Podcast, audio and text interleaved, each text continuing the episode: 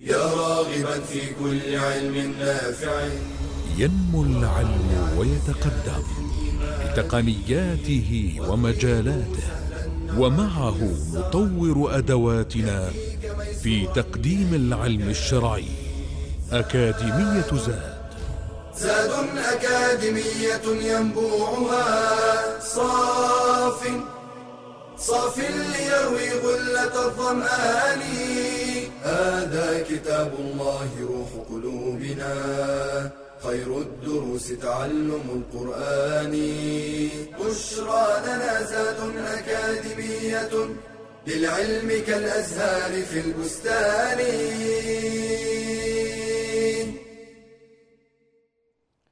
الحمد لله رب العالمين. أحمده سبحانه وتعالى حمدا كثيرا طيبا مباركا فيه. ثم الصلاة والسلام الأتمان الأكملان على سيد ولد آدم أجمعين سيدنا ونبينا وحبيبنا محمد وعلى آله وأصحابه إلى يوم الدين. سبحانك لا علم لنا إلا ما علمتنا إنك أنت العليم الحكيم. اللهم علمنا ما ينفعنا وانفعنا بما علمتنا وزدنا علما. ما شاء الله كان. ونعوذ بالله من حال أهل النار. اللهم لا سهل إلا ما جعلته سهلا وأنت تجعل الحزن إذا شئت سهلا. اللهم ارزقنا الإخلاص والتوفيق والقبول والعون إنك ولي ذلك والقادر عليه. ثم أما بعد أيها الأحبة الكرام فالسلام عليكم ورحمة الله وبركاته. وحيا هلا بكم في هذا اللقاء المتجدد الذي نعيش وإياكم فيه مع القرآن الكريم. نعم نحن نعيش مع كتاب الله عز وجل وبالتحديد مع قصار السور في الجزء الثلاثين ومع سورة الهمزة. سورة الهمزة. هذه السورة أيها المباركون باتفاق أنها من السور المكية. هذه السورة باتفاق أنها من السور المكية. وعدد آيات هذه السورة تسع آيات. وأما كلماتها فثلاث وثلاثون كلمة. وأما حروفها فمائة وثلاثون حرفا. هذه السورة أيها المباركون تتحدث في جملتها عن صفات ذميمة اتصف بها المشركون في زمن النبي صلى الله عليه وسلم ولا زال يتصف بها المشركون ومن سار على طريقهم وسلك سبيلهم. يذكر الحق تبارك وتعالى هذه الصفات. ثم يذكر تبارك وعز وجل ما أعده عز وجل لأصحاب هذه الصفات من العذاب الأليم في نار تلظى. أعاذنا الله وإياكم من النار. يبتدئ الحق تبارك وعز وجل هذه السورة بقوله عز وجل ويل لكل همزة لمزة ويل لكل همزة لمزة إذا يبتدئ الحق تبارك وعز وجل. هذه السورة بهذا التهديد والوعيد الشديد الذي يحمل الذي يحمل في طياته عذابا وهلاكا لهذا المعتدي الذي يقع في هذا الإثم المبين وهذا الفعل المشين فيقول تعالى ويل ويل. وويل أيها الكرام قيل أن معناها ما سمعتم أي الهلكه والعذاب الشديد. لهذا الذي سيفعل هذا الفعل الذي سيذكره الله تبارك وتعالى بعده. وقيل أن ويل واد في جهنم. أعاذنا الله وإياكم من جهنم. لو سيرت فيه جبال الدنيا لذابت من شدة حرارته. وأصل هذه الكلمة قال بعض أهل التفسير وأهل العربية أن كلمة ويل أصلها مأخوذ من وي. هذه الكلمة التي تقال عند التوجع عند حصول مصيبة أعاذنا الله وإياكم فيقول من كانت بحقه وي تراه تلقائيا يصرخ بهذه الكلمة ثم يقول بعدها لي ويل لي. فألصقت اللام بوي فأصبحت ويل وحذفت الياء الأخيرة للتخفيف فأصبحت هذه الكلمة كلمة ويل ويل. إذا هي تحمل في طياتها معنى العذاب والهلكة الشديدة لهذا المتصف بهذه الصفة التي تعقبها.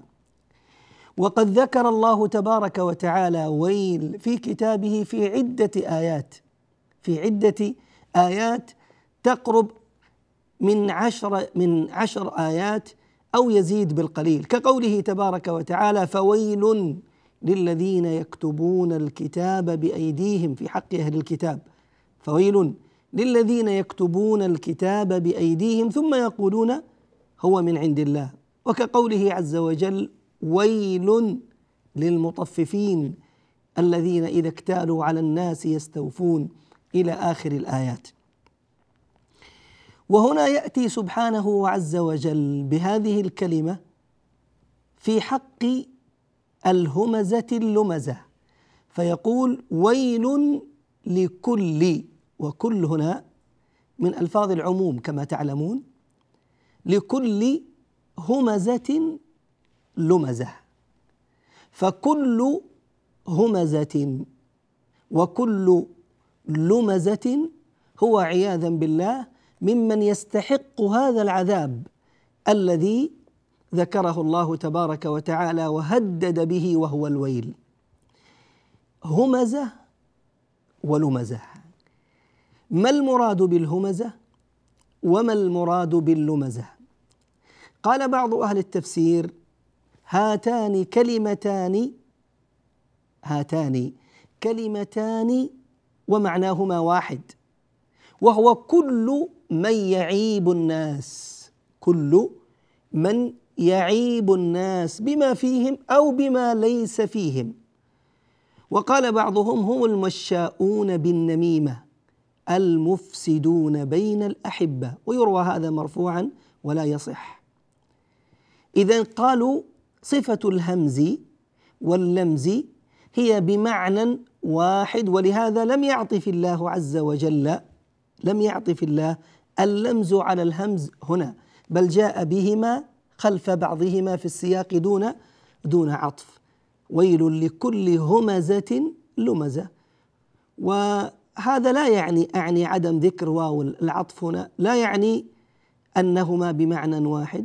فهذا الاستدلال فيه ضعف لأن الله تعالى في كتابه وهذا معهود من لغة العرب يأتي أحيانا ببعض الصفات التي تختلف في معناها ويأتي بها متعاقبة بعضها يعني خلف بعض بدون واو العطف.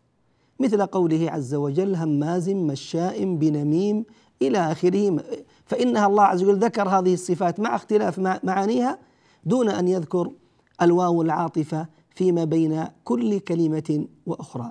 إذا القول الأول أن هاتين الكلمتين بمعنى واحد. وأما القول الثاني فقالوا هو التفرقة بين الكلمتين. فإن كل كلمة تحمل معنى مستقلا عن الأخرى. ما هو معنى كل كلمة؟ هذا ما سنعرفه إن شاء الله بعد الفاصل. بشرى لنا أكاديمية للعلم كالأزهار في البستان.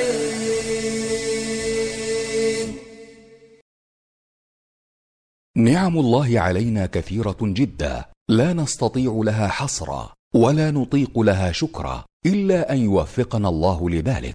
قال تعالى وإن تعدوا نعمة الله لا تحصوها إن الإنسان لظلوم كفار. وان من النعم ما هو معتاد متكرر ومنه ما هو متجدد. فاذا تجددت للعبد نعمه أو اندفعت عنه نقمه فيستحب له أن يسجد لله شكرا. فقد كان النبي صلى الله عليه وسلم إذا جاءه أمر سرور أو بشر به خر ساجدا شاكرا لله. وسجد أبو بكر لما أتاه فتح اليمامة. وسجد علي بن أبي طالب عندما انتصر على الخوارج.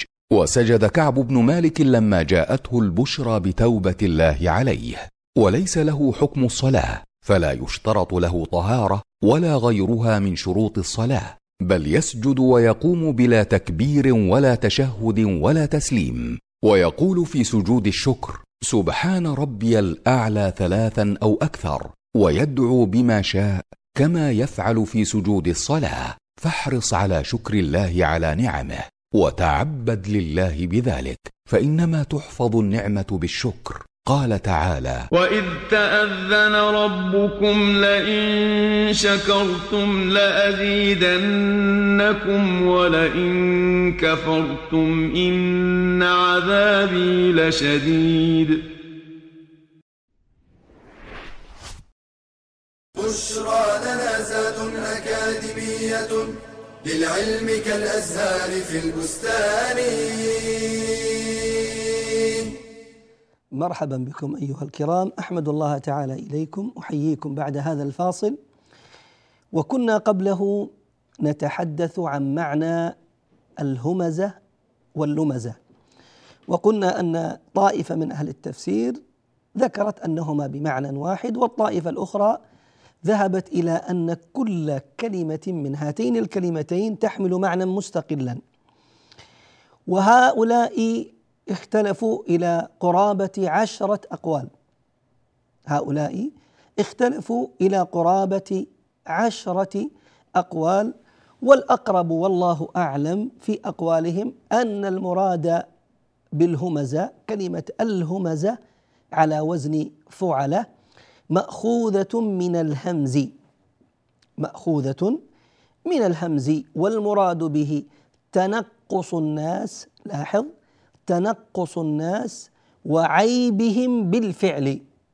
أن يتنقص الإنسان الناس ويعيبهم بالفعل. بالفعل مثل مثل حركة العين مثل حركة اللسان مثل الإشارة باليد. تريد أن تتنقصه وأنت تتحدث مع أشخاص ربما يكون في المجلس. هذا الشخص المعيب الذي تريد أن تعيبه أو ليس في المجلس. فتريد أن تعيبه بأمر فتحرك طرف عينك أو طرف لسانك أو طرف فمك أو يدك. إشارة يفهم منها أنك تذم وتعيب وتسخر من هذا الإنسان. واللمز اللمزة من اللمز.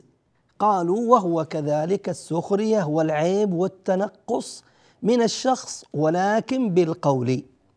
أن يقع فيه بالقول. ومنهم من عكس.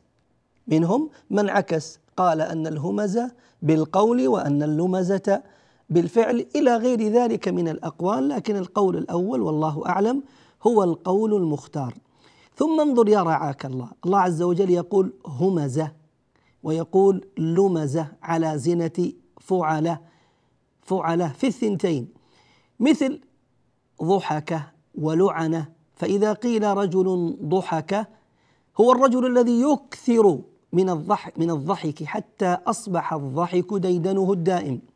وإذا قيل رجل لعن هو ذاك الذي يكثر من اللعن حتى يكون اللعن ديدنه التام. كذلك إذا قيل همز وإذا قيل لمز فهو ذلك الشخص الذي يكثر من الهمز ويكثر من اللمز فليس فعله ذلك مرة أو مرتين وإنما هو فعل دائم متكرر منه حتى أصبح سمة أصبح علامة بارزة على عينه أعاذنا الله وإياكم. من هو الذي هدد بهذا الهمز بهذا الويل؟ من هو الذي هدد بهذا الويل لفعل الهمز واللمز؟ هل هو شخص بعينه؟ كما ذكر بعض المفسرين فقالوا أن من أسباب نزولها أن طائفة من من المشركين كالأخنس بن شريق وأبي بن خلف وعياذا بالله غيرهم من المشركين كانوا يهمزون ويلمزون المسلمين. فأنزل الله تبارك وتعالى فيهم هذه الآيات.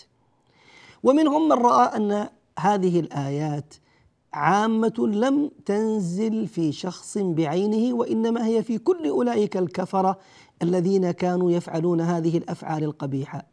نقول حتى وإن ثبت أن نزولها كان في شخص أو في شخصين أو في ثلاثة فإن العبرة بعموم اللفظ لا بخصوص السبب. زد على ذلك بارك الله فيك أن هذه الأفعال القبيحة الشنيعة وإن كانت قد نزلت في الكفار الذين يعيبون ويسخرون ويتنقصون المسلمين إلا أنها لشناعتها وقبحها لو فعلها فرد من المسلمين فاتصف بها فإنه فإن له من الوعيد ما لأولئك تماما لماذا؟ لأن الصفة القبيحة التي ينهى الله عز وجل عنها ويتوعد فاعلها بالعذاب في كتابه عز وجل وإن نزلت في الكفار فإن اتصاف المسلمين بها وهم أهل الحق والهدى أشنع وهم أح يعني أحرى الناس وآكد الناس بالبعد عنها وعدم التلبس بها. ويل لكل همزة لمزة. إذا الصفة الأولى لهذا الفريق لهذه الفئة من الناس الذين تهددهم الله عز وجل بالويل هو أنهم من أهل الهمز واللمز.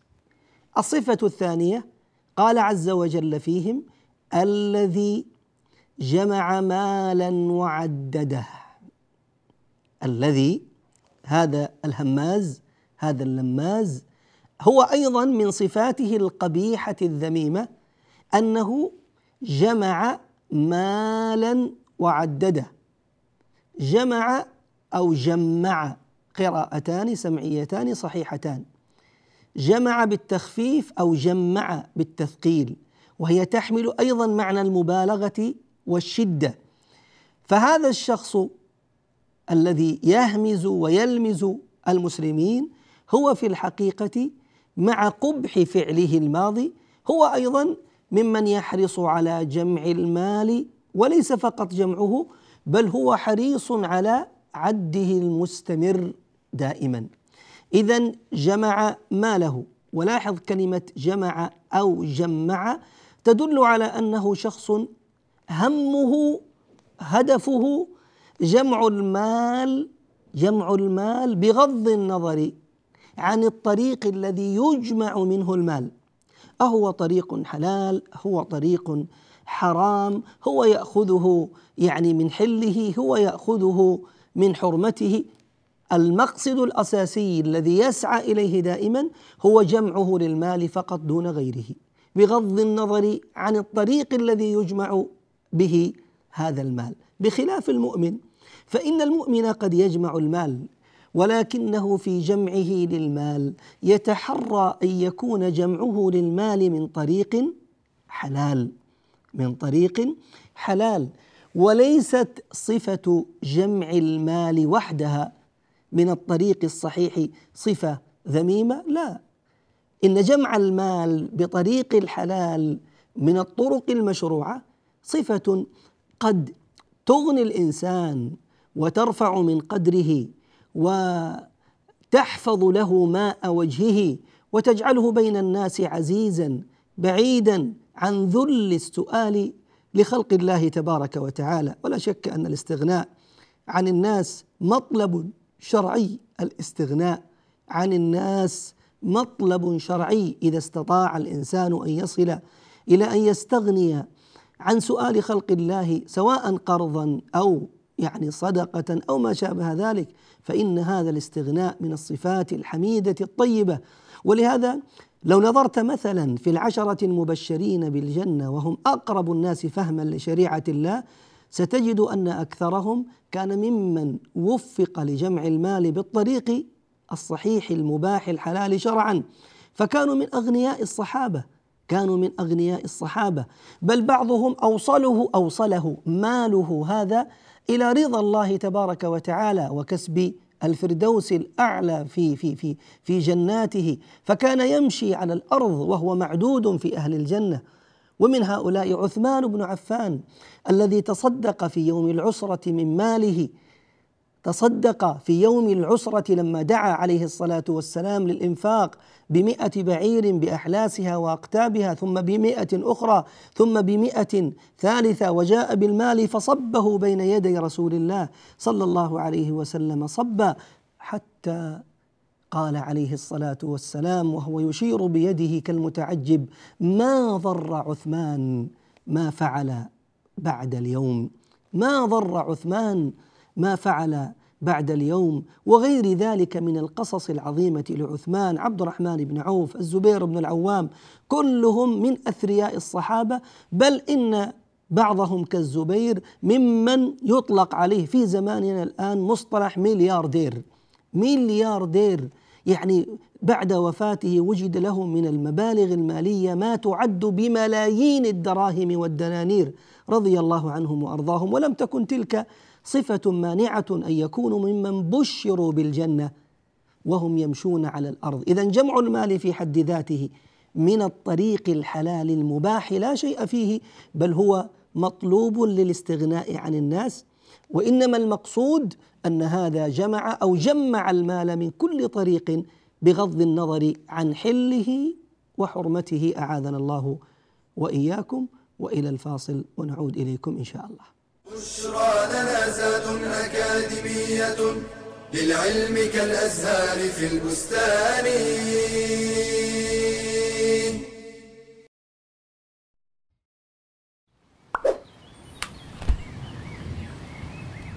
من نعم الله تعالى على عباده نعمة إنزال المطر. فقد وصفه الله عز وجل بأنه ماء طهور فقال وأنزلنا من السماء ماء طهورا. كما وصفه بأنه ماء مبارك في قوله تعالى ونزلنا من السماء ماء مباركا فأنبتنا به جنات وحب الحصيد.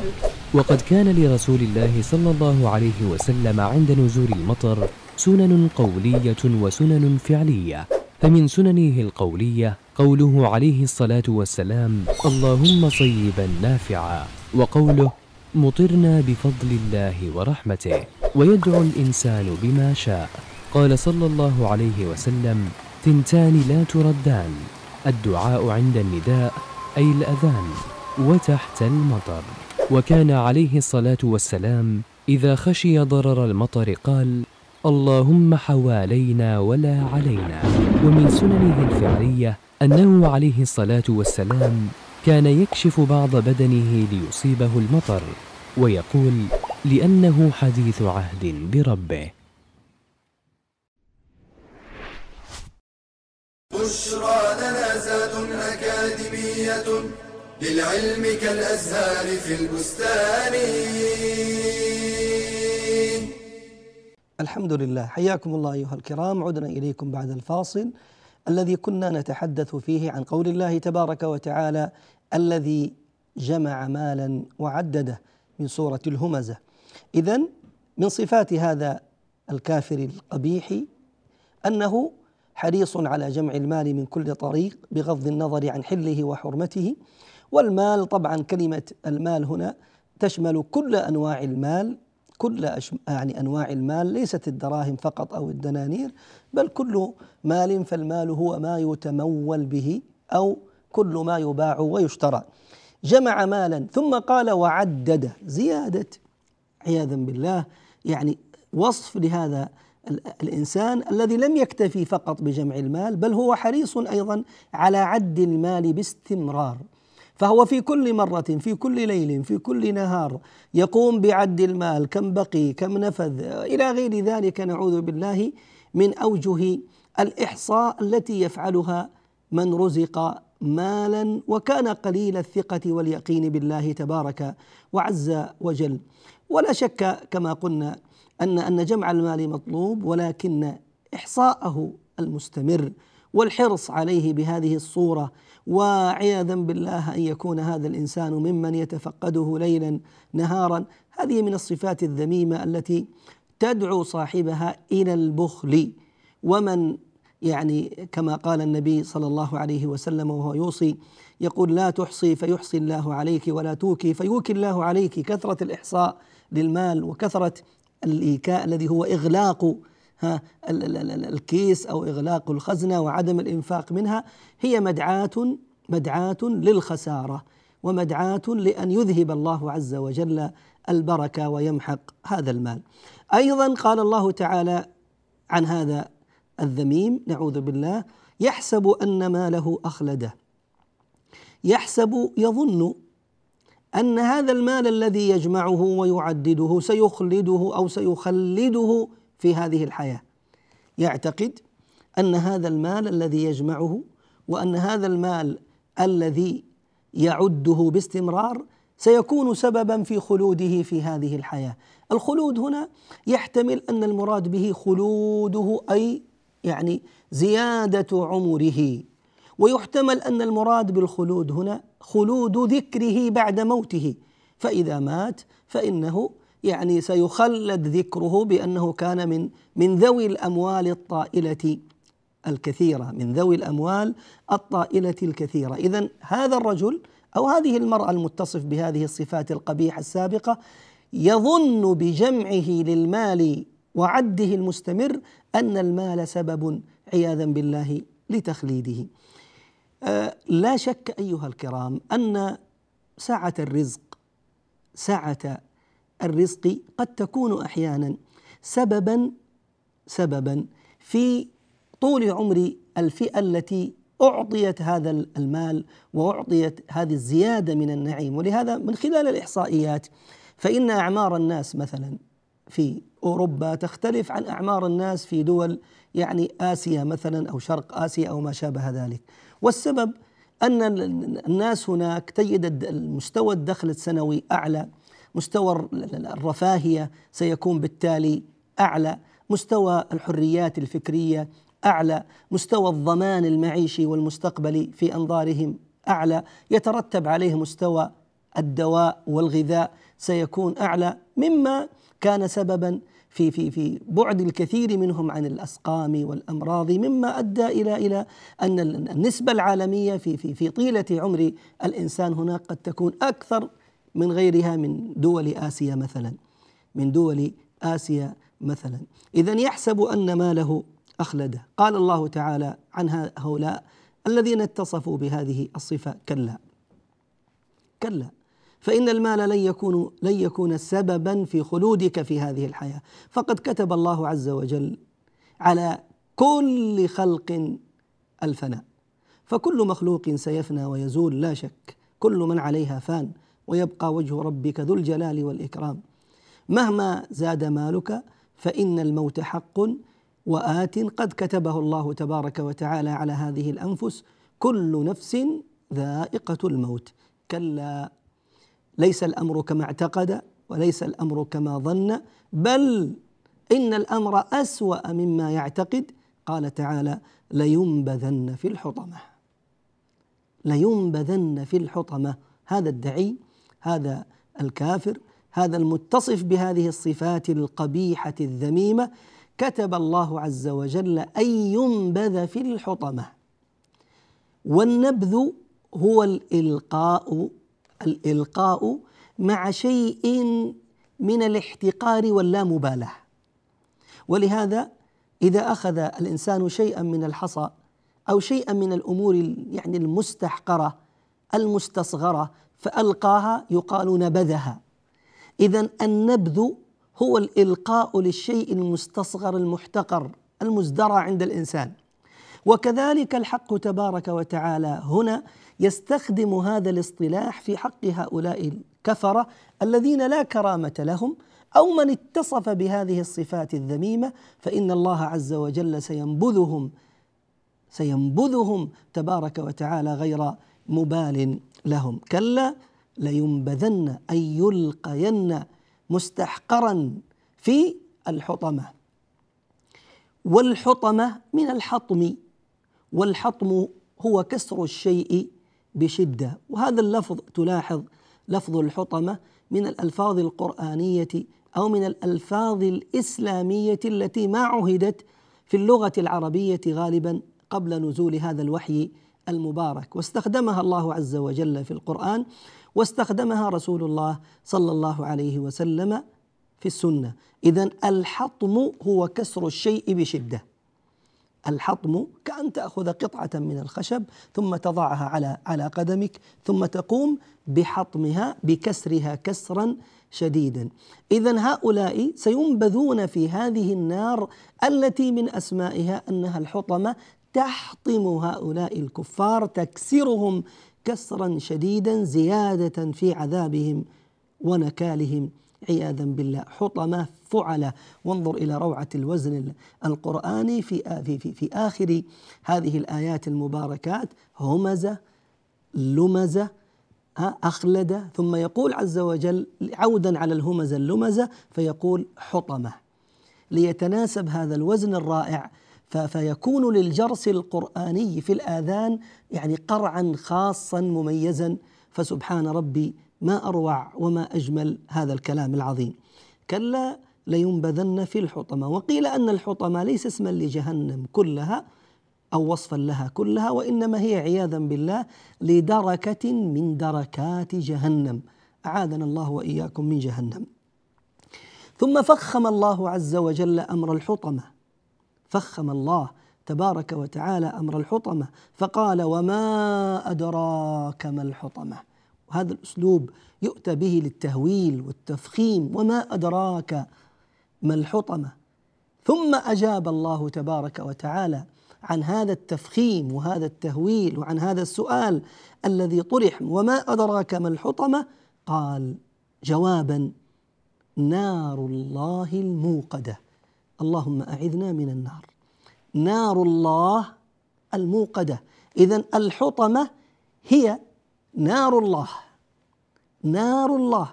ولم يقل نار الرب وإنما قال الله. فوصف أو جاء باسمه بلفظ الجلالة أعظم اسم من أسمائه لزيادة تهويل هذه النار ولزيادة ما فيها من العذاب والنكال. أسأل الله أن يعيذنا من كل سوء وإياكم. اذا هي نار الله. ولم يقل قلنا نار الرب لأنه كلمة الرب من التربية المربي لخلقه. لا, لا هنا يأتي بلفظ الجلالة الله. ثم قال الموقدة. الموقدة. لاحظ؟ إذا هي موقدة مهيئة تتقد باستمرار. هل معنى هذا أن النار الآن الآن موقدة؟ نعم. وهذا ما دلت عليه السنة النبوية الصحيحة عن رسول الله صلى الله عليه وسلم فإن النار أيها الكرام موقدة موجودة الآن. نسأل الله أن يعيذنا وإياكم. كما أن الجنة أعدها الله وهيأها وموجودة الآن فكذلك النار معدة مهيئه بل إنها ها توقد باستمرار كما قال تعالى وقودها الناس والحجارة. اذا هي نار موقدة. وهذه النار قال الله من شدة عذابها أنها لا تكتفي بحرق الظاهر من البدن بل إنها تصل عند هؤلاء وأضرابهم إلى الأفئدة إلى القلوب. يعني يبلغ ذاك الألم الشديد الذي يتعرض له هذا المعذب في نار جهنم الموقدة أنها تصل إلى فؤاده إلى قلبه إلى باطنه. أسأل الله أن يعيذنا وإياكم. ثم قال تعالى وهو يخبر عن زيادة عذابهم في ذلك المكان وعن شدة التي يعانون ويلاقون. قال انها قال سبحانه وتعالى إنها عليهم مؤصدة مغلقة. هذه النار التي يعذبون فيها وتطلع على أفئدتهم هي عليهم مؤصدة مغلقة. غاية في الإغلاق فلا يستطيعون الفرار منها فلا يقضى عليهم فيموتوا ولا يخفف عنهم من عذابها. لا فرار خالدون مخلدون فيها على الصحيح فهي لا تفنى ولا تزول. ثم قال زيادة في عذابهم في عمد ممددة. في عمد عمد اسم جمع عمود كما قال بعض أهل العلم. لهم أعمدة. هذه الأعمدة هل يوضع فيها الكافر أو هي توضع في قدميه أو في عنقه؟ قال بذلك بعض أهل العلم. وقال بعضهم هذه الأعمدة مما أغلق به أبواب جهنم تلك الموصدة من سبل إيصادها أن هذه الأعمدة الطويلة من الحديد توضع على أبواب جهنم زيادة في إغلاقها فلا يستطيع الفرار من نار جهنم أبدا. نسأل الله لنا ولكم التوفيق. أسأل الله بأسمائه الحسنى وصفاته العلى أن يعيذنا وإياكم من النار وأن يجعلنا وإياكم من أهل الجنة دار القرار. وصل اللهم على سيدنا محمد وعلى آله أجمعين. والحمد لله رب العالمين. يا راغبا في كل علم نافع. ينمو العلم ويتقدم بتقنياته ومجالاته ومعه نطور أدواتنا في تقديم العلم الشرعي. أكاديمية زاد.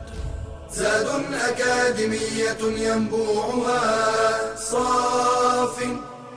صاف ليروي غلة الظمآن.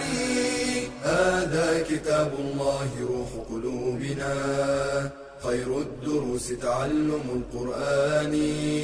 بشرى لنا زاد أكاديمية للعلم كالأزهار في البستان.